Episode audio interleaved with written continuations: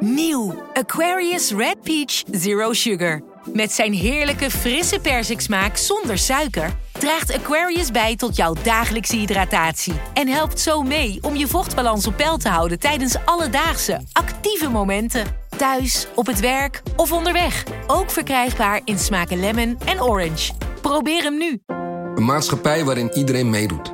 Een gezonde, groene en rechtvaardige wereld. Daar willen jij en heel veel andere mensen best iets aan bijdragen. In het klein en in het groot. Dicht bij huis en ver weg. Zo hebben we vorig jaar 349 miljoen euro bij elkaar gebracht. Miljoenen waarmee onze goede doelenpartners de wereld elke dag een beetje beter kunnen maken. Nationale Postcode Loterij. Samen voor een betere wereld.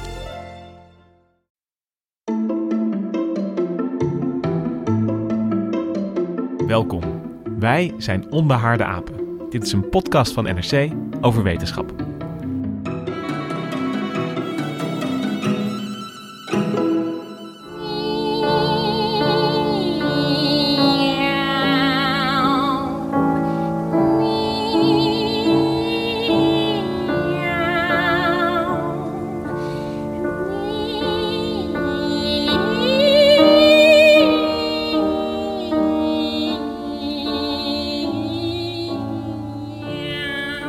Liggen lekker op schoot, sluipen door onze tuinen en laten zich duidelijk van zich horen als ze iets van ons willen, zoals nieuw voer of iets anders lekkers. Eh, katten. We gaan het vandaag hebben over de kat. Wat hoorden we hier precies, Hendrik? Dit klonk niet echt als uh, echte kat. Dit is een, in de klassieke muziek een beroemd eh, geintje, het kattenduet. Het wordt heel vaak aan Rossini toegeschreven, maar het duikt in 1825 op in een of andere partituur als een soort tussenwerpsel van iemand. Ik geloof dat ze wel achterhaald hebben wie het geschreven heeft, dat weet ik niet. En het is klassieke toegift. Als je twee sopranen hebt, dan eh, ga je dit zingen. Het is een eh, bijzonder muziekstuk, omdat het dus alleen maar eigenlijk kattengemiauw is. Het is een makkelijke tekst. Ja, we gaan het vandaag hebben over de kat. En ook over de bijzondere positie eh, die de kat eigenlijk heeft. Het kat is het enige huisdier dat zoveel vrijheid heeft, eh, denk ik, mag ik wel zeggen. Katten lopen eigenlijk heel vrij rond in de natuur. Ook de enige huisdieren waarvan we accepteren dat ze nou ja, veel slachtoffers maken als het gaat om vogels en andere zoogdieren. Ja, en hier wil ik even aan toevoegen dat ik deze uitzending graag zou willen opdragen aan het kattenslachtoffer dat ik gisteren in mijn voortuin vond. Wat vond jij in je voortuin? Een eh, net geslagen duif. Nou, het was echt duidelijk het werk van een kat. Ik zag wat losse witte veertjes lagen nog in het rond. En de duif zag er ogenschijnlijk nog heel vrij en vol levenslust uit. Maar een klein beetje bloed eh, bij zijn keel en zijn toch dof geworden oogjes verraden dat hij, eh, dat hij al eh, enige tijd eh, in het, eh, hoe zeg je dat, in het hiernamaals was. Maar dit- tijdelijke voor het eeuwige had verwisseld. Dat wilde ik zeggen, ja. Maar eh, dit was dus een clean kill. Eh, namelijk niet veel eh, bloed en ingewanden overal, maar gewoon een snelle beet in de halsstreek. Ja, en verder niks. Ik bedoel, die kat die was gewoon weer iets anders gaan doen. Mijn buurt wordt ook wel geterroriseerd door katten. Maar ik heb de duif eh, liefdevol begraven in het gras langs de waterkant. Nou, En was het een postduif? Dat, eh, ja, hij had nog een briefje aan zijn pootje. Nee, maar ik bedoel een duif van een duivenmelk. had hij een ringetje? Eh, nee, ik heb verder, hij was helemaal eh was een vrije duif. natuur. Ja, ik, ik hoop dat hij toch een mooi en vrij leven heeft geleden. Ik denk dat deze anekdote veel zegt over eh, katten en wat wij allemaal accepteren van, van katten. Want het is, eh, het is niet makkelijk om met katten te leven. Ik bedoel, ze, ze vertonen veel gedrag wat soms ingewikkeld is. zoals urineren of poepen in de tuin. Misschien moeten we nu even aan meubels. Vast de Ja, eh, verhoudingen even de duidelijk stellen. duidelijk maken. We gaan het hebben over de kat eh, als buitenbeentje en, en waarom die zo bijzonder is. En daarom zitten aan tafel eh, Hendrik Spiering, die alles weet van eh katten, folklore en, en hoe eh, katten naar mensen hebben gekeken in de geschiedenis. Ja, en eh, ook de enige eh, eh, eh, ooit kattenbezitter Ja. onder dit trio. Wat verder bestaat uit zeer matige kattenliefhebbers. We zijn dus, ik zit- ben niet dus de eenling, tot mijn Ja, maar verrassing. Lucas en ik hebben allebei een jeugdtrauma met, met, met betrekking tot de kat eh, opgelopen. Ik, ik, ik vertel die van mij zo straks. Eh aan tafel zit ook eh, Gemma Venhuizen. Eh, jij bent eh, ja, alles, expert in alles wat klauwen en, en tanden heeft, mag ik wel ja, zeggen, ook toch? ervaringsdeskundig in die zin dat ze die klauwen regelmatig in mijn bovenbenen hebben. Ja, maar de mijne ook. Maar dat, dat accepteren Ja, oh ja, dat is goed. ja. Ik heb ook trouwens wel leuk. een tijdje met een lieve kat in één huis gewoond, omdat mijn huisgenoot een kat had hoor. Ehm, die kat ging altijd in de wasbak liggen. Nee, maar vroeger heb ik een keer echt een slapeloze ze nacht grimmig? gehad. Nee, dat, dat vond ik nog wel leuk. Eh, zelfs als Je de kraan kraan open, hè, ja, nee, dan bleef hij gewoon liggen. Nee, maar eh, vroeger heb ik een keer één hele slapeloze nacht gehad... omdat ik bij een eh, schoolvriendinnetje logeerde. En toen ik naar de wc ging en ik terugkwam... toen had haar kat plaatsgenomen op mijn hoofdkussen. En toen ik hem probeerde weg te halen, begon hij enorm te blazen. Dus ik heb echt, nou, wel geteld, ik heb de uren zien verstrijken. Ik heb zes uur lang rechtop in bed gezeten, omdat ik die kat niet durfde te verjagen. En sindsdien is het nooit meer helemaal goed gekomen. Maar Gemma, jij zit hier niet voor je fantastische Oh, nee. kattenanekdotes. Jij zit hier ook als bioloog Ja, natuurlijk. dat, Dat, dat, die combinatie. Alle horrorverhalen over katten, die, die hebben denk ik nog niet gehad. Maar eh, als je zo, nou ja, als je er weer eentje op voor voelt opkomen, schroom niet om hem te delen. Eh, mijn naam is Lucas Brouwers. En ik denk dat ik hier vandaag dan vooral al aan tafel zit als eh, DNA-kundige. Eh, nou ja, als het gaat over, de domesticatie van de kat, wordt dat tegenwoordig veel onderzocht met DNA-onderzoek. En nou ja, daar gaan we het ook nog over hebben vandaag. Ehm, ik ben wel eigenlijk wel heel erg blij met jouw anekdotes, Gemma, want het zet de kat wel mooi neer. Want als we het over katten hebben, moeten we misschien even een korte profielschets geven over wat voor dier we eigenlijk in huis hebben gehaald. Want eh, jouw blazende kat op dat kussen, dat laat volgens mij zien dat we te maken hebben met, heel goed eh, zien dat we te maken hebben met een territoriaal dier. En dus een dier dat een territorium eh, moet afbakenen en eh, moet bewaken ook. Ja, En met een dier wat angst kan inboezemen, met zijn klauwen, zijn tanden. Hij kan je lelijk raken. Ja, en, Ja. En wat die, dat zijn mooie documentaires van de BBC geweest... die katten van die cameraatjes hebben omgehangen. Wat, wat katten in de buurt dus doen... ze verdelen het heel erg onder in... het is een soort timesharing... Maar elke kat heeft dus een territoriumpje. Stel, dat zijn een paar tuinen. ehm, maar die overlappen dan ja, vaak met andere De een komt er overdag en de ander s'nachts. Ja, precies. Maar het, het, het, ze, weet je, dat tijdslot en dat territorium is wel heel duidelijk van, van één bepaalde kant. Nee, dat, dat is dus één ding. Ze zijn territoriaal. En eh, wat biologen ook noemen, het, het zijn eh, hypercarnivoren. En dat klinkt een beetje hysterisch. Dat klinkt vrij eh, als een begin van een horrorfilm. Ja, maar het echt, eh, ik, ik weet niet precies waar het percentage ligt, maar volgens mij 90 of 95 procent van het dieet van, eh, van katten eh, bestaat uit vlees of vis. En, en daarmee zijn ze dus anders dan bijvoorbeeld een beer of een wolf. Die, eh, die ook nog wel eens wat aanvullen met bessen en dergelijke. ja, precies. Ja. Dus ehm, territoriaal, eh hypercarnivoor en ik mag ook wel zeggen, eh, gewoon objectief, Hendrik, eh, vrij asociaal. Eh, in de zin dat veel dieren eh, sociaal zijn, in dat ze in groepen leven. Maar dat kun je van de kat toch niet zeggen. Ze zijn vrij ik, denk, maar ik individueel. denk dat dat dus ook de aantrekkingskracht op heel veel mensen is. Het, zeg maar het onaandoenlijke gezicht. Dat je ziet heel weinig emotie bij die poes. En tegelijkertijd eh, vrij eh, onvervroren op zijn doel af. Meestal in de vensterbank liggen en dan een beetje kijken. Het, de eigenzinnigheid wordt altijd geprezen door de kattenliefhebbers. En eh, ja, dat vind ik ook wel leuk. Ik heb Ja, je hebt er weinig omkijken naar ook. ja, maar je hebt ook veel te zien. Je kunt voortdurend kijken naar wat hij nou weer gaat doen. Of je kunt hem een, een, een, bolletje wol toewerpen. Nou, als die, het hangt een beetje van type poes af, maar dan is het pret verzekerd. Je kunt heel goed gedrag observeren. Ik bedoel, de kat gaat niet wachten op, op jou totdat jij wat doet. Nee. Hij heeft een eigen plan en is- doet dat zelf. Het is niet dat de hond zit te wachten tot wat jij eh is gaat doen. Ja. Ehm, Ik hou overigens ook van honden. En eh Gemma, mag ik jou eh, uitnodigen om iets eh, te zeggen over... Ik bedoel, die, die duif eh, die jij eh, dus eh, gisteren aantrof eh, voor je deur...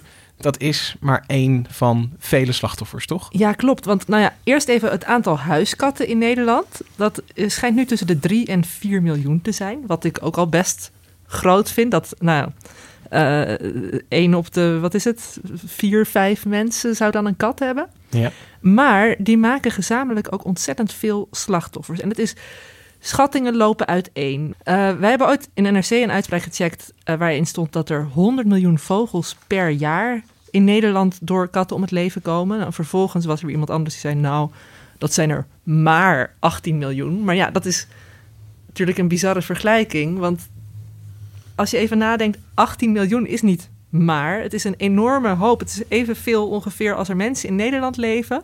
Komen er per jaar gaan er vogels dood door katten. Ja, hoeveel vogels? Ik wil de Oké. katten niet verdedigen, maar hoeveel vogels zijn er in Nederland? Oké, oké, dan ben ik, zit ik weer met mijn mond, vol tanden. Maar Ja, het, het gaat erom welke en welke. Ik bedoel, hoeveel vogels zijn er en welke vogels ja, zijn want er er? was ook eh, een zeldzame soort, de woudaap. Die werd ook eh, een keer, nou wanneer was dat? Vorig jaar of het jaar daarvoor werd die door een kat mee naar huis genomen. En dat zijn alleen nog maar de vogels. Want even naar de VS, als we daar kijken. Daar heb je per jaar tot wel 4 miljard vogelslachtoffers. Maar dan ook nog eens naar schatting tussen de 6 miljard en 22 miljard zoogdieren. Dus nou denk vooral aan muizen natuurlijk.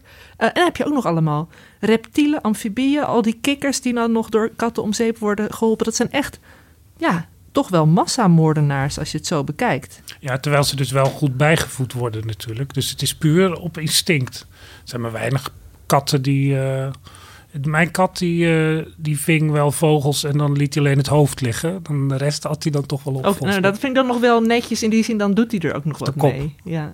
Ja, misschien is het goed om te zeggen dat deze cijfers die komen eh, eh, veel uit het onderzoek van een eh, ornitholoog, eh Piet Mara. En die maakt zich ook zorgen over het aantal katten en de slachtoffers die ze maken.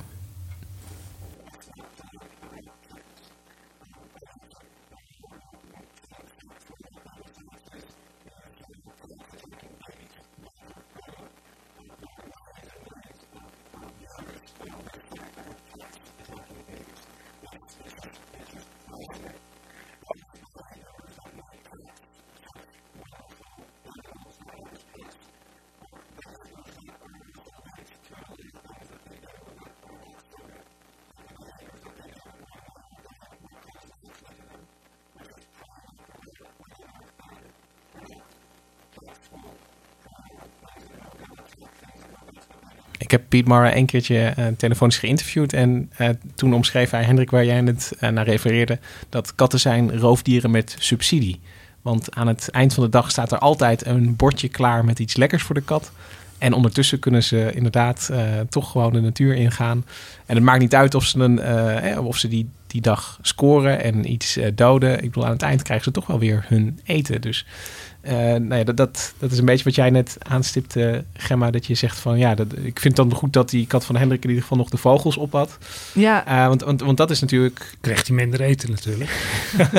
van maar- jij je eigen eten maar. als je van vogels houdt, is dat natuurlijk, dat zie je natuurlijk als een ontzettende verkwisting. Dat eh, en dat mooie vogeltje is dood en daar eet niemand van. Dus, dus waar heeft het dan toe gediend? Nou, in dat artikel dat jij toen hebt geschreven naar aanleiding van dat interview, heb je ook nog de vogelbescherming gesproken. Dat vond ik toen zo opvallend. Dat zij zeiden van ja, we adviseren mensen wel om hun kat in het broedseizoen binnen te houden en om ze een belletje om te doen.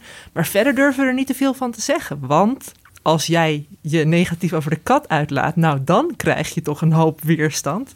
Ja, dat vind ik wel een interessant. Ik bedoel, de kattenliefhebbers die zijn. Ik bedoel, je zegt je zei het al aan het begin. Er zijn ja, 3 tot 4 miljoen huiskatten in Nederland. Ik bedoel, heel veel mensen houden van katten.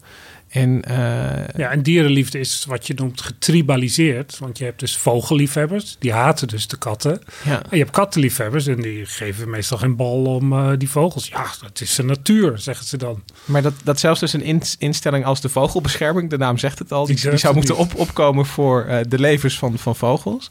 Hè, en en eh, bij de vogelbescherming kun je wel, eh, dat doe ik ook altijd, van die eh, potjes vogelpindakaas bestellen. Weet je, alles, alles maar doen voor, voor de vogel. En maar bijvoederen, die vogels. Zodat ze lekker vet voor de kat worden. En, en dan eigenlijk niet durven eh, te zeggen dat. En, en dat vind ik wel het, het, eh, het stoere van die Piet Mara. Die, die, Ja. ehm, die zegt gewoon van ik wil het gewoon een, een beetje in kaart brengen. En eh, ja, die grote onzekerheid in die getallen die je noemt, Gemma, die komt natuurlijk omdat. Ja, 3 tot 4 miljoen katten, dat, dat is ook... Ik bedoel, niemand weet het precies. Er is geen kattenregister in Nederland. Dus Dus, geen kattenbelasting. Nee, dus, dus als je zo'n, om tot zo'n getal te komen, moet je eh, heel veel. Nou, je, je moet bijvoorbeeld een van de vragen die je, je moet stellen is van hoeveel van die 3 tot 4 miljoen katten komen er buiten? Want anders dan, ja, als je echt een totale binnenkat hebt, die, die maakt natuurlijk weinig dood. En eh, ja, hoeveel van de katten die buiten komen, die eh, jagen en hoeveel jagen ze dan? Dus, dus er komt, ik bedoel, het zijn getallen met enige onzekerheid. Maar uiteindelijk, onderaan de streep, moet je wel zeggen dat de invloed groot lijkt op de natuur. Ja, het is, eh, maar er zijn ook geen landen, denk ik, waar geen katten leven. Moderne westerse landen. Nee, die zijn er niet. De katten zijn overal naartoe gebracht. En eh, nou ja, vooral in plekken met veel inheemse vogels uh, kan dat tot problemen leiden, zoals Australië. It's not uncommon for cat owners to catch their four-legged friends doing a little hunting leaving them a mauled bird or two on the doorstep. In Australia, however, the feline hunters might be killing a million or so birds a day. That's according to a new study published in the journal Biological Conservation. It estimated that wildcats kill around 272 million birds a year down under. Such a kill rate is reportedly threatening some local bird species with extinction. And what the uh, Pete uh, Myra was het? Ja. Uh, net zei, die, uh, over die baby's. Dat, dat zegt ook wel iets over hoe gevaarlijk die katten eigenlijk zijn. Want het is, het is weliswaar een roofdier, maar het is niet een bijzonder gevaarlijk roofdier. Zoals, want je zal nooit video's hebben van honden die uh, baby's aanvallen. Hond is veel gevaarlijker. Ja, je bedoelt dat, dat, ja. dat, een baby in principe niet komt te overlijden na een aanval door nee. een kat. En meestal wordt er natuurlijk dan ingegrepen. En, en die, die, die, die, die uh, nagels die kunnen lelijk wonden veroorzaken. Die kunnen ook trouwens behoorlijk uh, gaan zweren als je niet oplet. Ja, bloedvergiftiging. Maar, maar, het is allemaal te doen. Je hoort nou nooit dat er, als het is een beetje gruwelijk misschien, maar dat er als er een, uh, een iemand dood in huis ligt, dat die door zijn poezen wordt opgegeten. Maar bij honden heb je dat altijd wel. Jij leest de andere kanten dan ik, Hendrik. Er wordt hooguit met de tong. Ik heb laatst wel een leuk stuk, vond ik, over de kattentong geschreven. Over hoe goed die tong, uh, die heeft allemaal papillen, holle papillen erop. Daarmee kan die ook heel goed vlees van botten schrapen. Dus misschien ook van menselijke botten. En ook goed zijn vacht reinigen. Maar goed, dat terzijde. Je noemde al, al bloedvergiftiging, uh, Gemma, uh, na, ja, als, als mogelijk risico van, van een kattenuithaal. Maar dat is niet de enige parasiet die katten met zich meedragen. Nou ja, de kat staat natuurlijk vooral bekend om toxoplasmose. Vooral bekend. Ik denk dat de meeste mensen denken van waar heb ik het nou, over? Nou, iedereen ja. die wel eens een uh, zwangere vrouw ja, in ik wou net zeggen, heeft, ik heb, weet er alles van. Ik heb uh, veel zwangere vriendinnen in mijn omgeving uh, is een beetje de ruwmelkse camembert onder de huisdieren. Ja, want dat is wel weer een excuus. Als je zwanger bent, dan uh, hoef je even een tijdje niet, of mag je eigenlijk niet eens de kattenbak verschonen. Of in de tuin werken. Ook dat, want als daar kattenuitwerpselen liggen, dan loop je kans... Ja? Jullie weten het al heel goed. En ik, ik, ik hang aan jullie lippen. Ja. nou, toxoplasmose is een kleine eencellige parasiet met een heel interessante uh, levenscyclus. Maar het komt erop neer dat hij uh, in de uitwerpselen van katten leeft. En er is een onderzoeker, Jaap de Rode, die vertelt hoe dat precies werkt. While the parasite can multiply in practically any host, it can only reproduce sexually in the intestines of cats. The offspring, called oocysts, are shed in the cat's feces. A single cat can shed up to 100 million oocysts. If another animal, like a mouse, accidentally ingests them, they'll invade the mouse's tissues and mature to form tissue cysts. If the mouse gets eaten by a cat, the tissue cysts become active and release offspring that mate to form new oocysts, completing the cycle. But there's a problem. A mouse's natural desire to avoid a cat makes it tough to close this loop. Toxoplasma has a solution for that. The parasites invade white blood cells to hitch a ride to the brain, where they seem to override the innate fear of predators. Infected rodents are more reckless and have slower reaction times. Strangest of all, they're actually attracted to feline urine. We mogen Jaap wel even complimenteren met zijn Engels. Ja, hè? dat doe ik hem niet na. Nee. Maar wat hij vertelt, uh, niet alleen hoe hij het uitspreekt, maar ook wat hij vertelt, is super interessant. Um, nou, ik, wil nog even om het verhaal van die zwangere vrouwen eerst af te maken, want daarna wil ik nog even op die muizen en die voorkeur voor kattenurine terugkomen. Maar um, bij zwangere vrouwen, die moeten dus uit de buurt blijven van kattenuitwerpselen, want vooral jonge katten, die hebben heel vaak toxoplasmose in hun poep. 18% van de katten is uit Nederlands onderzoek ongeveer uh, bekend dat, uh, dat die met die uh, parasiet zijn geïnfecteerd. Maar goed, als je met die, als vrouw met die uitwerpselen in contact komt, dan kan dat de kans op miskraam of doodgeboorte vergroten.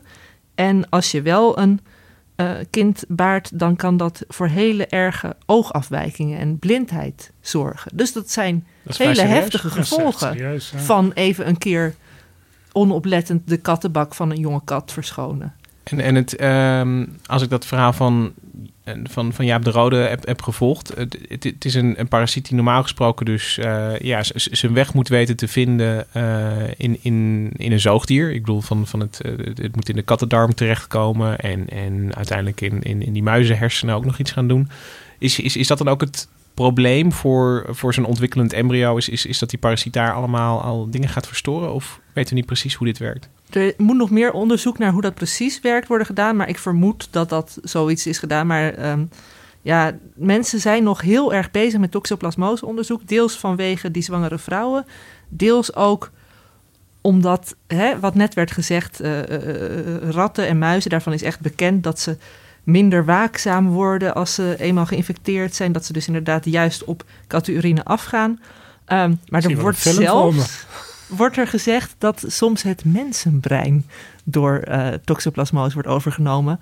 Maar dat is natuurlijk een bizar scenario. Stel je voor dat wij echt anders zouden gaan handelen Want dat is onder het idee. invloed van toxoplasmose. Ja, er zijn studies en daar is...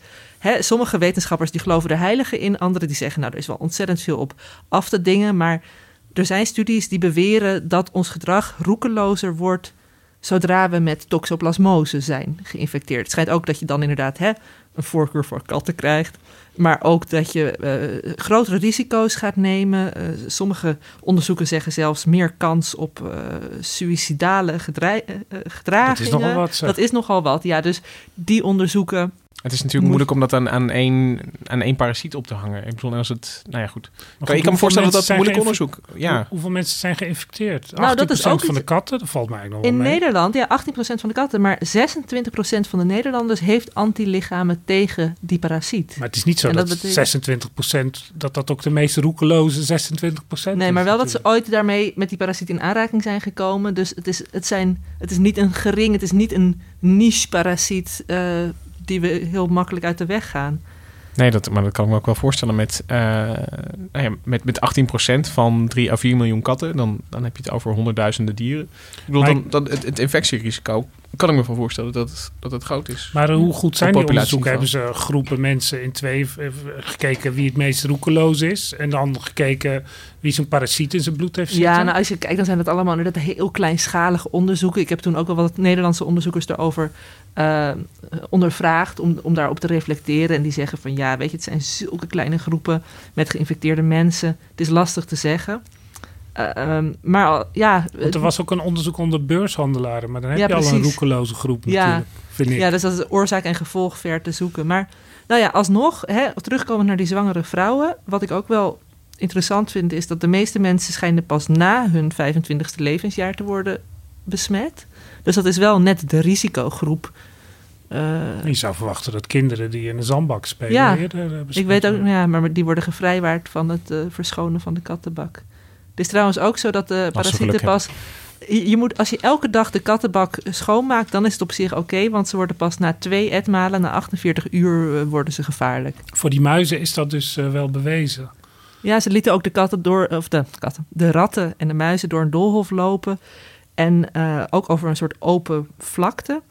En ze waren helemaal niet meer mee bezig met waar de kat was of, of er een kat in de buurt was. Eh, het leek alsof ze helemaal die kat niet meer als gevaar Het beschouwden. is wel echt een prachtig voorbeeld van eh, nou ja, hoe een, een parasiet zijn gastheer kan, kan beïnvloeden. Ik, ik, ik ken de voorbeelden wel van, ehm, van, van insecten. Dus, ja, dus precies. dan, Ja. dan krijgt een, een mier of zo krijgt een bepaalde schimmelinfectie, waardoor die mier helemaal naar boven gaat klimmen, zodat al die sporen mooi verspreid En dan kunnen groeit raken. er toch iets uit zijn hoofd ook. Dat is echt vrij gruwelijk allemaal. Maar, maar dat, dat is dan nog een voorbeeld waarvan je denkt van oké, dat is, dat is, dan moet je een insect zien te kapen. En hier is, is dus een, een parasiet er toch in geslaagd om... eh, een brein, een muizenbrein te hacken. ja, eigenlijk wel. En, en er, om zijn eigen overlevingskansen te vergroten. Maar ook wat een eh, prachtig eh, biologisch wapen van eh, de katten. Ik wil hem niet gevaarlijker maken dan die is. Maar, eh, ja, want maar nu de muizen lopen vanzelf op hem af. het, is, eh, het, het komt ook de kat goed uit. Ja. Ik denk dat we dat wel kunnen zeggen. Maar even samenvattend. We hebben dus een, een behoorlijke wildebras eh in huis met de kat. Eh, we hebben dus een, een huisdier dat eh, veel wild leven doodt. Een huisdier dat eh, mogelijk eh, schadelijke parasieten bij zich eh, eh, draagt. Ik denk dat het wel nuttig is om ons even af te vragen... hoe die kat nou bij ons op schoot is gekomen. Van een cavia zouden we dit, dit nooit pikken, nee. Nee, ik, ik, ik denk echt dat, eh, kijk, als, als hondeneigenaar een, een hond laat, eh, ja, als hij van de lijn afschiet en die bijt een schaap dood, dan, dan, dan, dan komt het in de krant. Maar al die kattenslachtoffers, daar horen we nooit iets over. Ehm, nou, ik denk als een kat een schaap doodbijt. Dan staat iedereen te juichen waarschijnlijk. Oh, wat knap van die kat, ja.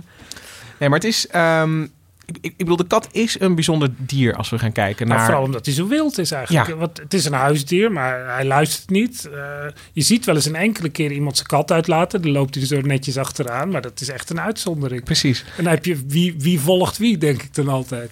En ik denk dat we de kat beter zouden begrijpen met z'n allen als we ook eh, met z'n allen weten eh, nou ja, hoe die kat hier gekomen is. En die domesticatiegeschiedenis van de kat, daar is nog veel in onduidelijk.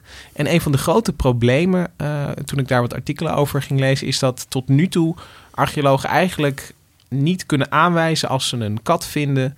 eh, dit was een gedomesticeerde kat. eh, als, ze, als ze kattenbotten vinden. En dit was een wilde kat. Want ehm, en dat is misschien wel even goed om te zeggen. De, de wilde kat, die, zit, eh, die komt voor van, van Afrika tot aan West-Europa, tot aan de Gobi-woestijn. Die heeft een, een hele grote verspreiding. Ja, Felis silvestris is dat, hè? Ja, Felis silvestris. En eh, dat is de, de Latijnse We naam. hebben hem zelfs in Limburg, eh, zijn er nog aanwijzingen dat 2015, 2016, dat hij zich daar ook eventjes heeft opgehouden. Ja, maar verder lijkt hij uitgestorven, toch, in de Nederland? boskat. niet? Ja, maar, De wilde kat Ja. wordt die genoemd. maar dus inderdaad, hè, zo net in dat grensgebied zouden er ook echt nog wel wat voor kunnen komen. Ja, en de Felis silvestris die wordt tegenwoordig onderverdeeld in, on- in, in weer vijf soorten. Dus in West-Europa hebben we dan eh, nou ja, de, de, de, wilde, de Europese wilde kat. En die heet dan Felis silvestris silvestris. En eh, inmiddels is duidelijk door DNA-onderzoek dat als we eh, gaan kijken naar onze huiskatten en waar die van afstammen, dat die niet van de West-Europese wilde kat afstammen, maar hoofdzakelijk van de, de Afrikaanse wilde kat. En die heeft dan een verspreidingsgebied van Noord-Afrika rond het Midden-Oosten. En dat is dan eh Felis silvestris libica. Dus een verwijzing naar, eh, naar Libië. Ja, en hij wordt ook wel de Nubische wilde kat genoemd. Ja, dus de Afrikaanse wilde kat of de, de, de Nubische kat. En eh, nou ja, het probleem voor die archeologen was dat ze, eh, dat weet jij misschien beter Hendrik, want er waren wel vondsten van een kattenskeletten. hele- ja, dat is, het, het eiland Cyprus is eh, bekend. Dat is, daar kwamen geen katten in, wilde katten in voor. Dus dat maakt de identificatie ook heel makkelijk. En daar is eh 7000 voor Christus, dus echt in het begin van de landbouw, toen de landbouwers naar Cyprus gingen. Eh, namen ze katten mee. En er, zijn, eh, er is een graf gevonden van een, een, een man of een vrouw, dat weet ik even niet. Met een kat erbij. En alles wijst erop dat dat ja, toch een soort zijn huisdier was. Met zorg begraven. En het moet ook een huiskat zijn geweest. Of in ieder geval een, niet de wilde kat van Cyprus. Want die was er niet. Die was er niet. 7000 voor Christus, echt vrij vroeg. Eh, dat is de oudste vondst. En dan is er 3000 jaar later is er ook een mooie vondst in Egypte gedaan van zes katten bij elkaar in een graf van verschillende leeftijden. En daar is, er zit ook een bepaald slimmigheidje in. Omdat eh, vanuit de leeftijd van die katten kunnen ze ook zien... er zitten er een paar in, die schelen maar een paar maanden in leeftijd. Zijn jonge katten. En, of een half jaar of zo. En dan eh, kan je daaruit afleiden dat het geboorteseizoen door het hele jaar was. En wilde katten, die worden alleen in de lente geboren. Oh, Die hebben een ja. bepaalde worp. Ja, Ja. dus, die, die- die- dus het moet al een soort getemde, of hoe zeg je dat? eh, in ieder geval dat ze hun natuurlijke productie, reproductie al verloren En dat was ook zo'n 9000 jaar geleden. Nee, dat is zo. 4000 Oh, voor 4000, Christus, oké. 6000 jaar geleden. Dus Maar zeg toch, maar ja. predynastiek, dus nog voordat de Egyptische beschaving echt heel groot werd, maar wel dat ze al aan landbouw deden natuurlijk. Ja, en daar heb je meteen eigenlijk al iets heel belangrijks gezegd. Landbouw. Landbouw. Landbouw. En eh, om, om even de, de, de, globale tijdschaal eh, eh, te geven. 12.000 jaar geleden, einde van de laatste ijstijd. En eh, dan zie je ook de opkomst van de landbouw eigenlijk in het Midden-Oosten.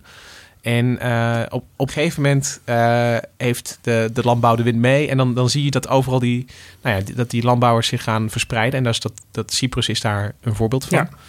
En het fijne is dus van Cyprus, inderdaad wat je zegt, dat, dat daar geen wilde katten voorkomen. Dus als, er, als je een kat vindt, dan weet je zeker, die is meegebracht. Maar goed, ehm, eh, er is zeg maar een hele makkelijke connectie tussen landbouw en katten, namelijk graan, muizen, katten.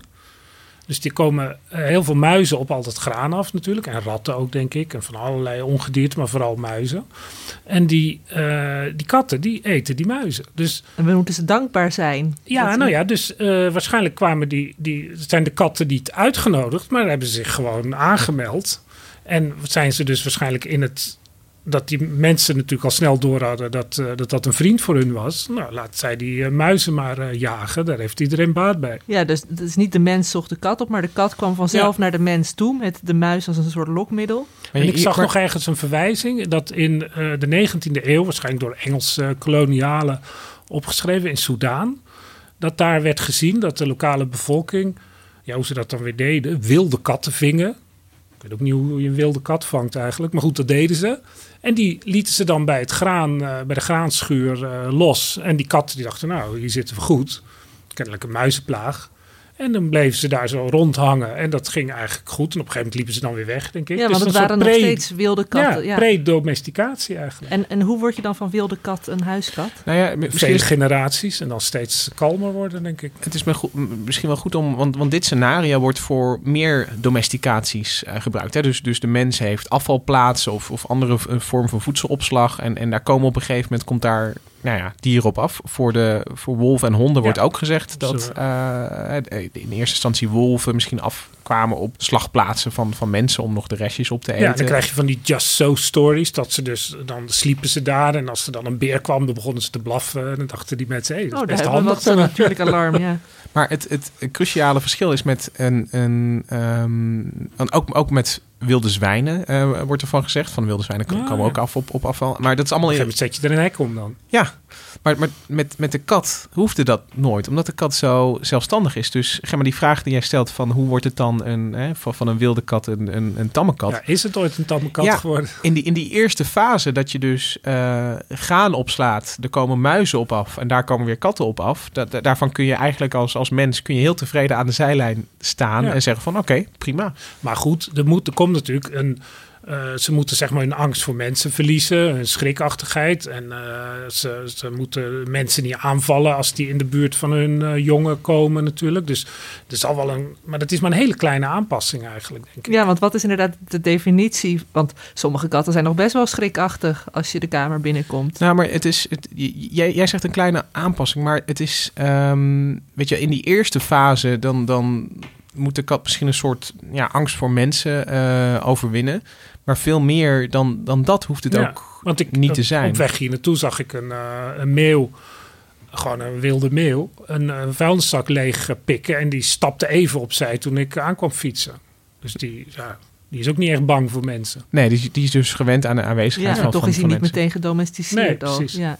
Dus, dus het idee is wel dat die eerste fase van, van kattendomesticatie, dat, dat die nou ja, zo verliep. En eh, het moderne DNA-onderzoek, in 2017 is er echt een heel erg leuk paper verschenen. The Paleogenetics of Cat Dispersal in the Ancient World. Nou, dan gaan eh, onze, Kijk, je klinkt net zo mooi als Jaap gaan de Rode. Nee, ik kan het niet zo goed als dan gaan wij van spinnen natuurlijk. Ja, zeker. Dit is echt, echt heerlijk. En daar kwam ik achter dat de, eh, als je dus Felis sylvestris libica eh, hebt, dat, dat je die kun je ook weer in, in soort van vijf groepen onderverdelen. Als je gaat kijken naar het mitochondriale DNA. En eh de mitochondriën, ja, die kennen we nog uit onze aflevering over eukaryoten natuurlijk. De energiefabriekjes van de cel, die hebben een eigen DNA. eh, kern en die wordt van, van moeder op moeder eh, doorgegeven. En die, die kun je gebruiken als een soort ja, labeltje van, van eh, nou, waar kun je een stamboompje van maken. kun je een stamboompje van maken. En je ziet dus in die landbouwtijd, zie je dus ook in, in Polen en in Roemenië, dus, dus ja, voorbij de Bosporus, zie je eigenlijk eh, zie je ineens die Libica-lijn opduiken. En eh, dat, dat valt best wel goed samen met nou ja, dat scenario dat je net beschreef. Ja, de expansie van de landbouw. Ja. En op in, volgens mij uit mijn hoofd gezegd, 5000 voor Christus eh, arriveert de karavaan hier in Zuid-Limburg, de bandkeramiekers. Ja, maar die hebben dan weer volgens mij, tenminste daar ben ik niet tegengekomen, zover zijn de katten dus niet gekomen. Ik, volgens mij zijn er geen vondsten. Ik, ik, ik kom ze Ja, je uit. ziet allemaal vondsten in Polen vooral. Ja, Polen Maar en Roemenië. daar gewoon goed gezocht, dat weet ik Maar goed, nu hebben we dus inderdaad een beetje die, die eh, verspreiding. Maar het waren nog wel echt boerderijkatten. Nou, Of- niet, niet echt boerderijkatten zou ik zeggen. Want de, de- ik, ik zou ze misschien nog wel semi-wild, cultuurvolgers misschien willen noemen. Zo, zo noemen biologen dat dan. Als het een, een, eh, een dier dat zeg maar de, eh, ja, zijn kostje bij elkaar scharrelt rond de mensen. Dat, dat wordt dan vaak een cultuurvolger eh, genoemd. Ja, het is heel moeilijk om daar de vinger op te leggen. Want hoe wild waren die katten toen? Er zijn heel weinig geschreven bronnen. Maar er zijn wel ook tekeningen van katten gemaakt. Nou ja, de, de, de beste, en, en hier komt dat, komen die twee werelden mooi samen. De, de, de beste aanwijzingen dat er echt iets met die katten gebeurt, die komen uit Egypte. Die in Egypte zien eh, de genetici zien dat daar een, een, een, een aparte lijn, dus, dus die niet die lijn is die, die tot aan eh, Polen is gekomen. Eh, dat een aparte lijn, die, die, die duikt dan ineens op. En die Een wordt eigen steeds, ja, domesticatie eigenlijk. en die wordt steeds algemener. En die verspreidt zich dan ook op een gegeven moment rondom de klassieke wereld. Dus je, ja, hij duikt eerst op in Griekenland. Daarna ook eh, in het oude Rome. En uiteindelijk komt hij in, zelfs tot aan eh, in, in de zevende eeuw zit, zit je al bij de vikingen. Dus dan lijkt het erop, er is daar in Egypte iets gebeurd. De, de tweede fase, ze noemden het ook wel het tweede domesticatiecentrum. Ehm, waarbij die kat misschien nog een stapje, misschien nog net iets tammer. Ja, En dat was diezelfde eh, Libica, heette die, die Afrikaanse wilde kat nog wel. Ja, het is dus een andere lijn van, van S- S- eh, Vele Sylvestris libica. Maar ja. het is wel interessant, want Hendrik, jij noemde net al eventjes van 4000 voor Christus dat, dat eh, graf met al die katten. ja. Maar sowieso was Egypte toch echt zo'n kattenaanbidrijk. Ja, ja, nou dat is iets later. Dan heb je de godin Bastet. Die, eh, de godin van, wat dan in eh, de literatuur, van de vrouwelijke geheimen. Dat, ja, dat weet ik niet natuurlijk wat dat is. En van de huiselijkheid. Eh, en die heeft als symbool of als persona een, een, een, een, een, vrouwenlichaam met een kattenkop. Of er allerlei varianten natuurlijk. En de- voor haar was die kat ook heilig. En dan krijg je volgens mij in de, pas in de latere dynastieën al die, die kattenmummies. Volgens mij is dat vanaf 1500 of zo, voor Christus. En dat is natuurlijk heel bekend. En eh, je ziet ook de oudste afbeeldingen van katten, die zijn eh, 2000 voor Christus, dus eh, vrij vroege dynastieën. En wat ik dan ontzettend interessant vind, is dat er vanaf 1500 in de Egyptische kunst een genre wordt onderscheiden. Namelijk een kat die onder de stoel van een vrouw zit. is Dus een- dan, een motief Een dit. motief, ja. En ja, dan denk ik, dat gebeurde dus heel veel. Dat die poes daar gewoon een beetje door het huis eh, liep en eh, dan onder zijn stoel ging Ja, zitten. dus dan was het niet eens meer echt een soort boerderijdier, maar dan was het echt al de huiskat die als Ja, gezelschapsdier werd Er is gezien. het, het, het, want de, de kat wordt als een roofdier gezien. Dat is natuurlijk zo, hè, zo wordt die nu hier gepresenteerd. Het is natuurlijk, alles is op jagen ingesteld. Maar tegelijkertijd is het natuurlijk ook een heel gemoedelijk dier. Wat als hij zijn buikje vol heeft, lekker in de zon gaat liggen. Eh, eh, het is een beetje nog een veel kroelerig dier dan, dan, een, eh, dan een hond. Je hebt die, die jonge katjes die ook zo fascinerend zijn. Dus ik denk dat er al eh, heel vroeg ja, een soort sympathie is geweest. En dat moet natuurlijk een soort aan- genetische aanpassing bij die, bij die wilde kat zijn geweest. Dat hij dat allemaal maar toeliet. Ja, dus de niet meest zachtaardige wilde kat, Ja. die, die is Ja. uiteindelijk... eh, Dit zijn nog hele. Ik bedoel, dit, dit is onderzoek. Dat genetisch onderzoek is uit 2017. Dus, dus we beginnen nu pas een beetje aan die, aan die kattengeschiedenis te pulken. En, en da- da- het is ook goed om te zeggen dat dit. eh, dat dat mitochondriale DNA is, is dus maar één lijntje dat je kan volgen. Wat het beste zou zijn, is als we complete DNA-volgorders hebben. Want ehm, om even naar de aflevering over Neandertalers eh, terug te verwijzen. Aflevering 14 of 15, eh, geloof ik op basis van mitochondriaal DNA is ooit geconcludeerd van eh, nee, die van Neandertalers en mensen zijn verschillend. Dus Ja. ze, hebben, ze zijn nooit vermengd met elkaar geweest. Maar later kwamen we, nou ja, als je dat gaat inkleuren, dan, dan vind je wel die vermenging terug. Ja, mitochondriën daar kun je beschouwen als één gen Ja. eigenlijk. Maar- een paar genen. En, maar, maar het is toch al interessant dat je zo duidelijk dat die Egyptische lijn eh, kan oppikken en, en zo kan volgen over de wereld. Dus wat jij zegt, van dat er op een gegeven moment katten waren die eh, ja, nog beter met mensen om Ja, konden die gaan. huiselijker waren. En die, die dus zeg maar ook dat... Ik heb, ik heb een beetje in de literatuur gekeken... en ik kwam bij eh, een, een beroemd boek van Rudy Kousbroek... eh, een C-auteur uit de jaren 70 en 80. en oh, de aaibaarheidsfactor. De ja, ja. aaibaarheidsfactor. De, de, de, dat is de grap van eh, het, de, de, de kat is het enige dier met een positieve aaibaarheidsfactor. Want alle andere dieren moet je aaien. En bijvoorbeeld, ik denk een krokodil heeft een aaibaarheid van min 1000. En een hond van, die, die, die, die, aait, die aait heel makkelijk, dus die heeft vrij hoog. Alleen de kat is de enige dier wat, je hoeft je hand maar op een bepaalde hoogte te houden. En hij loopt er gewoon zelf onderdoor. Dus de die kat heeft een laat positief- zich aaien. Hij Ja. aait zichzelf werk. Een positieve aaibaarheid. Ik, ik denk dat Rudy Kousbroek dan iets te weinig met honden is omgegaan. Want ik ken ook honden die heel goed zijn in hun kop onder je hand te, te duwen. En eh, zeggen van, eh, kom maar op. Maar hij heeft daar in dat boek heeft hij ook van, eh, dat schrijft hij over het eigenaardig gevoel van verliefdheid en bekoring en verlangen wat, wat die poezen bij mensen oproepen. En dan zegt hij, hoe lang bestaat het al? Dat is precies waar we het nu al over hebben. In mijn somberste momenten, schrijft Rudy Kousbroek, denk ik wel eens aan al dat spinnen dat er miljoenen jaren lang door katten is gedaan, terwijl er nog geen mensen waren om er naar te luisteren. De natuur is vol verspilling. Dus dat gevoel. Dat maakt me heel wat eh, lawaai hoor. Ik heb wel eens op een kat gepast. Nou, ik kon niet slapen zonder oordopjes eh, door al dat gespin. Maar eh, ik bedoel, Kousbroek verkijkt zich hier dus een beetje, denk ik, op de tijdschaal. eh, waarover we Ja, het, hebben. En eh, Maar goed, die, als poes, het, die, die- de wilde kat spint toch ook, of niet? Ja, maar, wilde katten spinnen ook. Maar wat dus wel... Leeuwen spinnen zelfs. maar kan een huiskat zich nog met een wilde kat voortplanten? Ja, en dat, en dat gebeurt dus heel veel. En dat, en dat maakt dat, dat DNA-onderzoek soms ook een beetje lastig. Want ehm, die oude...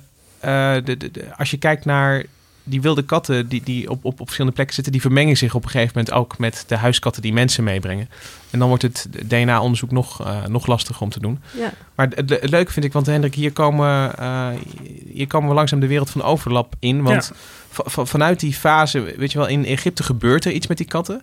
En dat is ook wel goed om te zeggen. eh, Deze katten die hebben nog allemaal, ehm, als je kijkt naar die tekeningen, het Cyperse eh, vachtpatroon. Dat is de streepjeskat, toch? Ja, dat zijn streepjes. En in Ja. het eh, Engels wordt dat de mackerel. eh, Makreel? Ja, de makreel. Oh, de ja. makreel met zijn streepjes. En dat, waren ze ook allemaal een beetje grijzig dan? Grijzig met zwarte strepen? Ja, Of- Tenminste, Ja, op ik die, heb op die hier plaatjes. een wat rooiige. Ja. Met, uh, Oh ja, maar goed, maar in ieder geval dat, dat patroon, dat was allemaal gestreept. Ja, en uit DNA-onderzoek is duidelijk dat de, eh, want het is vrij duidelijk, eh, die, die, die vachtkleur en tekening van katten, die wordt best goed genetisch begrepen in ieder geval. Ja. Dat het patroon met, ja, dat, dat, dat die streepjes wat meer vlekken worden. Dat, eh, we weten welk gen dat is. En dat zien ze dan voor het eerst terug in het Ottomaanse Rijk. Ergens rond de 13e, 14e, 15e eeuw. Dan, eh, dan als ze naar het DNA van die katten kijken, dan vinden ze dat, eh, dat die, ja, die, die vlekken eigenlijk terug. Dus dan Ja, wordt er echt een beetje geen- meer gericht gefokt. Ja, en, en dat is ook wel bijzonder, is dat die eh, selectie op uiterlijke kenmerken, zeg maar. Hè? Dus, dus Ja, want de boskat heeft nog heel erg, of de wilde, wilde kat, zeg maar, die heeft nog heel erg van die ringen rond de staart en die streepjes inderdaad. En die vlekken die jij nu bedoelt, dat zijn geen pantervlekken, maar gewoon meer zoals we nu bij huiskatten ook zien. ja, dus een, dus een beetje zo, als je die strepen van de, van de, de die, die makreelstrepen, als je die een beetje uit gaat smeren, zeg maar, hè, die, die vlekken eh, die je dan krijgt, dat, dat is het, het vlekkenpatroon. eh, patroon, want ik, wou- ik, Patroon. ik, ik, ik wou wel, eh, ik wou weer de Engelse term gaan zeggen, want die, die moet het eh, tabby. eh, oh ja, tabby. Ja. Ja, dat, dat, zo heet deze vrachttekening. we gaan nou met grote stappen door de geschiedenis. Maar Ja. dat, dat past ook wel. Want eh, eh, de islam, hè, de Ottomanen noem je... die staan ook wel bekend om hun positieve instelling... ten opzichte van eh, de kat. En dat, dat is natuurlijk weer een legende rond Mohammed. Die had dan weer een vriend. En die werd dan, de die werd dan in het Arabisch vader van de katjes genoemd. Abu Huraira. Ik weet niet precies hoe je het uitspreekt. En die, ja, die, zijn poes heeft dan natuurlijk eh Mohammed een keer gered door een slang dood, door, dood eh, te bijten. En Mohammed, eh, de profeet, die, die zegende dan die kat. En daardoor hebben heel veel zwarte katten ook zo'n wit streepje op hun hoofd. Dat is dan het verhaal. Ja. En in de middeleeuwen, het christendom heeft altijd een beetje een moeilijke verhouding met de katten gehad. Maar dan waren er christelijke reizigers en die zeiden dan, ja, in die Arabische steden zijn ze echt helemaal gek. Want daar, daar worden ook, heb je stichtingen, instellingen die de straatkatten verzorgen. Nou, dat had je in het Westen natuurlijk helemaal niet. Dus Nee. de- er was echt een grote liefde voor eh, katten in... eh, meer, of in ieder geval officieel. Er was duidelijk een, een beleid om die katten een beetje te beschermen. Ja. Maar, maar om het nog een beetje aan te scherpen, werden katten niet helemaal verguisd in, het- in het Westen, in de middeleeuwen? De, de, de legende van de, de zwarte kat. Dat, Ja, dat is, dat- dat, dat- is, ik heb daarnaar gekeken en het is, het is een hele ingewikkelde zaak, omdat je heel veel rare verhalen hoort, die vaak, van spreken, door Grimm zijn opgeschreven en van die folklore dingen, dat je eh, dat een katje kan eh, beheksen en dat je dan zijn staart eraf moet snijden als hij dat doet en dan kan die je niet meer eh, kwaad doen. Maar ik denk dat er, er loopt een, een, in al die verhalen, ook uit andere streken, loopt er wel een connectie. Noemde net Bastet al, de, de, de, de, godin van uh, de, de vrouwelijkheid en van het huis. Er is altijd een connectie met het huis, met de vrouw vooral. En dan ook nog, dat is een aparte lijn, een, een, een, de kat stond ook bekend om zijn, zijn, zijn, zijn uh, uitbundige seksualiteit. En iedereen die wel eens een Krolse kat heeft gezien, die begrijpt ook wel waar het vandaan komt. Want dat gaat echt alle kanten op natuurlijk. En ook dat, dat, dat gejank in de nacht. En dat, dat leidt tot heel veel uh, legendevorming. En om het, om het weer even dan de biologie in te trekken, is de kat ook het enige gedomesticeerde dier dat nog buitenshuis zwanger kan raken. Ik bedoel, bij een... Nou, uh, honden ook wel, toch? Nee, maar dat Die gebeurt nauwelijks. eigenlijk vrijwel altijd gesteriliseerd, ja. Uh, een, een hond, uh, honden worden bij elkaar gezet. En ik, ik, bedoel, het, het, is niet zo dat, dat de, de, hond van een hond, hondeneigenaar even naar buiten ja. loopt en, en, en zwanger terugkomt. En met katten gebeurt dat wel. Het is het enige dier dat, uh, en dan kijk maar naar, naar koeien, naar paarden, naar runderen, ja. naar geiten, naar varkens. Konijnen, cavia's. Ja, ja, ik denk dat vroeger honden ook veel meer vrij rondliepen. Ja, dat, dat, ja. maar, maar in, zelfs tot in de moderne tijd aan toe is, is de kat het enige dier dat uh, buitenshuis zwanger raakt. Ja, dat wil ik even. En het, in ieder geval ook uh, s'nachts het huis verlaat. Ja. En uh, gewoon doet wat hij zegt. Ja, maar dat... om, om, het seksuele maar even ja. te onderstrepen. En dat is ook, weet je, en je hebt ook de uitdrukking in het donker zijn alle katjes grauw. Daar, die ken ik niet. Ken je Wat die betekent niet? dat? Dat is een, een, een, Nederlandse uitdrukking. Die, kan je gebruiken met, nou ja, het maakt niet uit. Donker zijn alle katjes grauw. Maar ik zag in de literatuur ook dat daar het seksuele uh, ding is. In het, in het donker zijn alle vrouwen even mooi. Ja, in het donker zijn ook alle mannen even mooi. Dus. Ja. Of even lelijk. Ja. wat, wat wil je nog verder zeggen? nou, dat uh, er is met christendom wel iets geks aan de hand. Omdat in, uh, bijvoorbeeld in het boeddhisme heb je ook allerlei verhalen over katten. En dan is die ook vaak een beetje onbetrouwbaar. Je hebt ook het, het, het verhaal natuurlijk van de gelaarse kat. Ook een beetje te sluw eigenlijk. Die, hoe, uh, hoe die iedereen bedriegt. Maar in het christendom is volgens mij door die connectie met seksualiteit in de middeleeuwen een connectie ontstaan tussen ketterij en katten.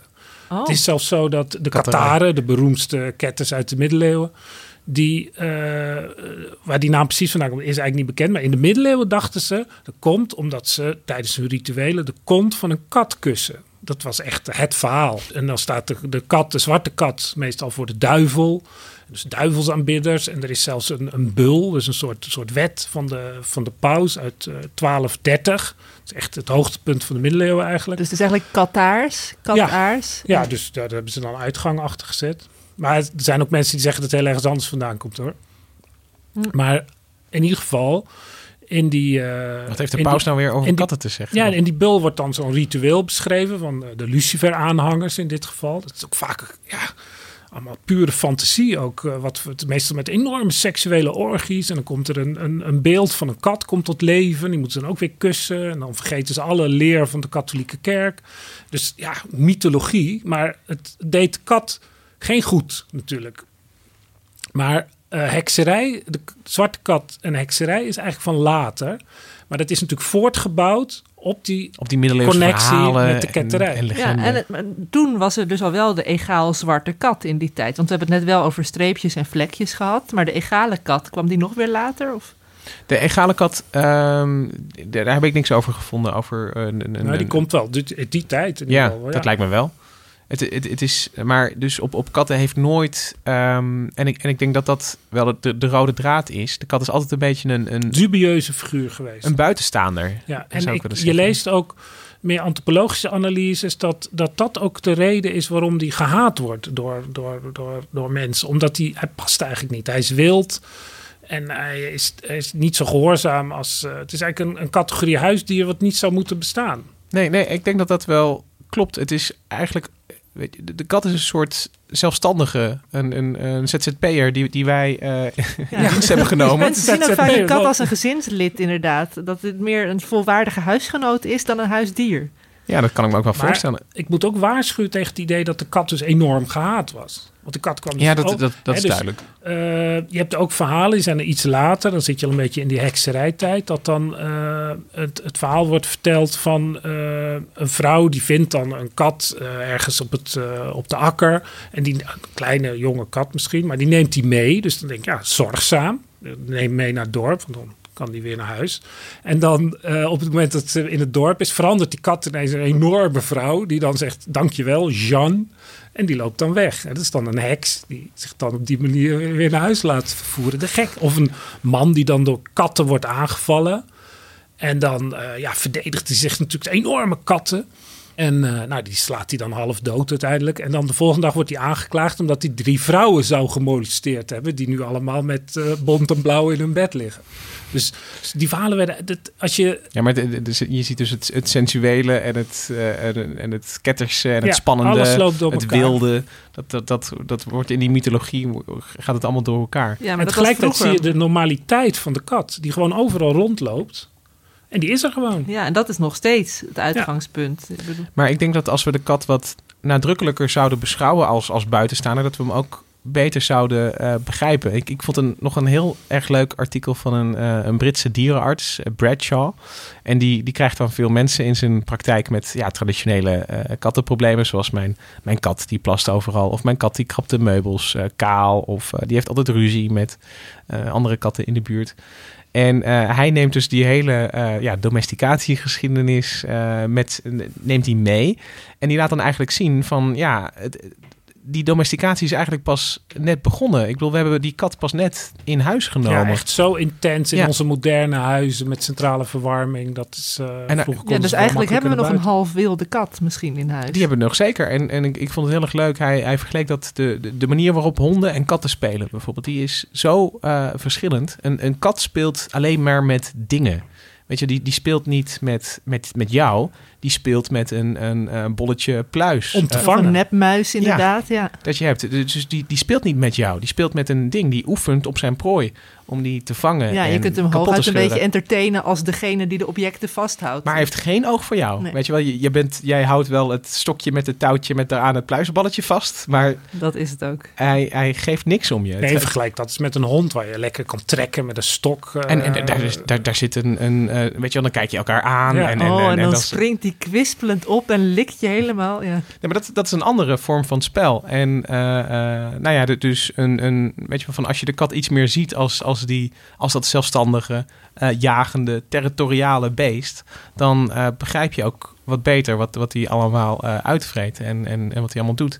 En ik, ik ben eerlijk gezegd wel benieuwd naar waar het heen gaat. Want um, de, de, de, selectie op het uiterlijk van, van honden bijvoorbeeld, dat, die, die is al honderden jaren oud. Met, met die rassenverenigingen. Ja, korte pootjes, lange pootjes, ja. de, korte snuit. Ja, je hebt ook altijd een selectie gehad. Jachthonden, waakhonden. Ja.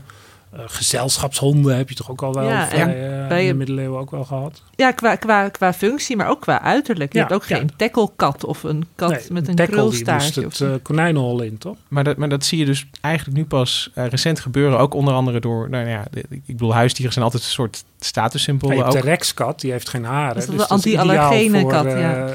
moderne mensen. En, en je krijgt nu katten met gevouwen oortjes. En nou ja, als, als iets, als, als de geschiedenis van gedomesticeerde dieren als iets leert, is dat je als je als mens zo duidelijk bezig gaat met het fokken op uiterlijke kenmerken, dat je ook altijd het, het karakter een beetje uh, verandert. Er is een beroemd experiment van, van zo'n Russische... Uh, ja, met die vossen, hè? Ja, dus die, dat, dat is een, een, een man die zei... ik, ik ga gewoon uh, vossen proberen te ja, domesticeren. in de jaren 50 in een, in een, in een fokkerij in Siberië ergens. Ja, en hij fokte dus op gedrag, op de liefste vosjes... en een uiterlijk veranderde mee. Dus... Ja, en weet je hoe hij dat deed? Gewoon door, zijn, door er naartoe te gaan en zijn hand in de kooi te steken... als die dan gebeten werd. Te hoe veranderde en, het uiterlijk dan? Ze, ze kregen, net zoals met de hond uh, gebeurde, kortere snoetjes, grotere ogen. Ze gingen uh, zelfs blaffen. Hangende, uh, hangende oortjes. Oh, alles wat wij schattig ja. zouden ja. zien.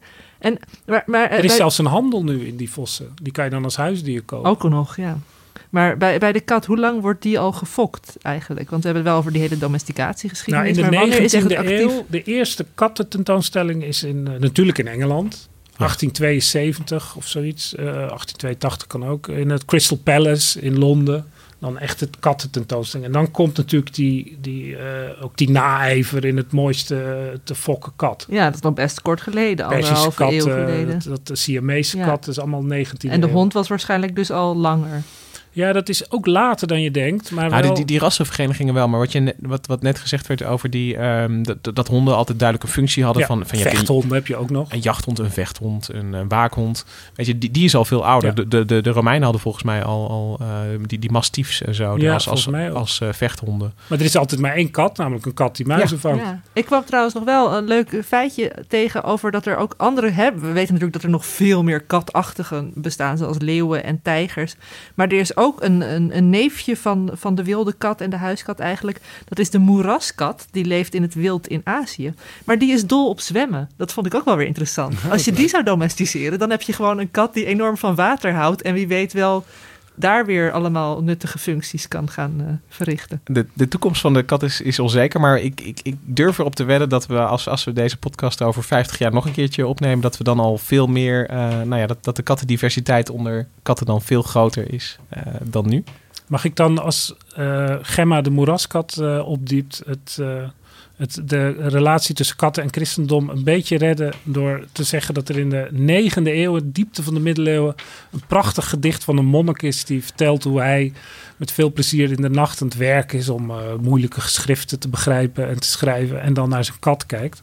Pangurban. Er is natuurlijk ook alweer een popgroep die zo heet natuurlijk. Pangurban, zo heet die kat. En dat gaat ongeveer zo. Ik en Pangurban, mijn kat, we doen hetzelfde werk. Hij jaagt graag op muizen, ik de hele nacht op woorden. Het is mooi om te zien hoe blij we zijn met ons werk. Vaak raakt de muis in de greep van de held Pangur. En vaak vang ik een betekenis in het net van de geest. Dus dan zie je echt zo'n monnik naar, de- naar die kat kijken en enorm veel plezier hebben. En toch durf ik op te wedden dat de monnik meer van Pangerban hield dan andersom. En ik denk dat dat Ja. toch wel het eh, thema is van de kat. Eh, wij houden meer van hen dan zij van ons. Ja, ik ben ook wel een beetje van Pangerban gaan houden nou. Dus ik ben, de- mijn kattenliefde is iets toegenomen vanmiddag. Ik denk dat we een mooi portret van de kat hebben geschilderd eh, vandaag. Eh, hiermee zijn we ook aan het einde gekomen van deze aflevering van Onbehaarde Apen. Eh, volgende week zijn we er weer met een nieuwe aflevering. Misha Melita, heel erg bedankt voor de productie en montage van deze aflevering. Ehm, wil je nou... Misha heeft een hele mooie pantertrui aan, wil ik nog even benoemen. Ja, is dat expres of is dat... Ja, het is expres, zegt ze. Terwijl Eh, het audio is. maar nu weet de luisteraar toch dat, eh, ja, de panterprint. Ehm, volgende week zijn we er dus weer. Eh, heb je nou een, wil je iets vragen of laten weten, dan kun je altijd een mailtje sturen naar podcast.nrc.nl. En vergeet je niet te abonneren in je favoriete podcast app. Tot volgende week.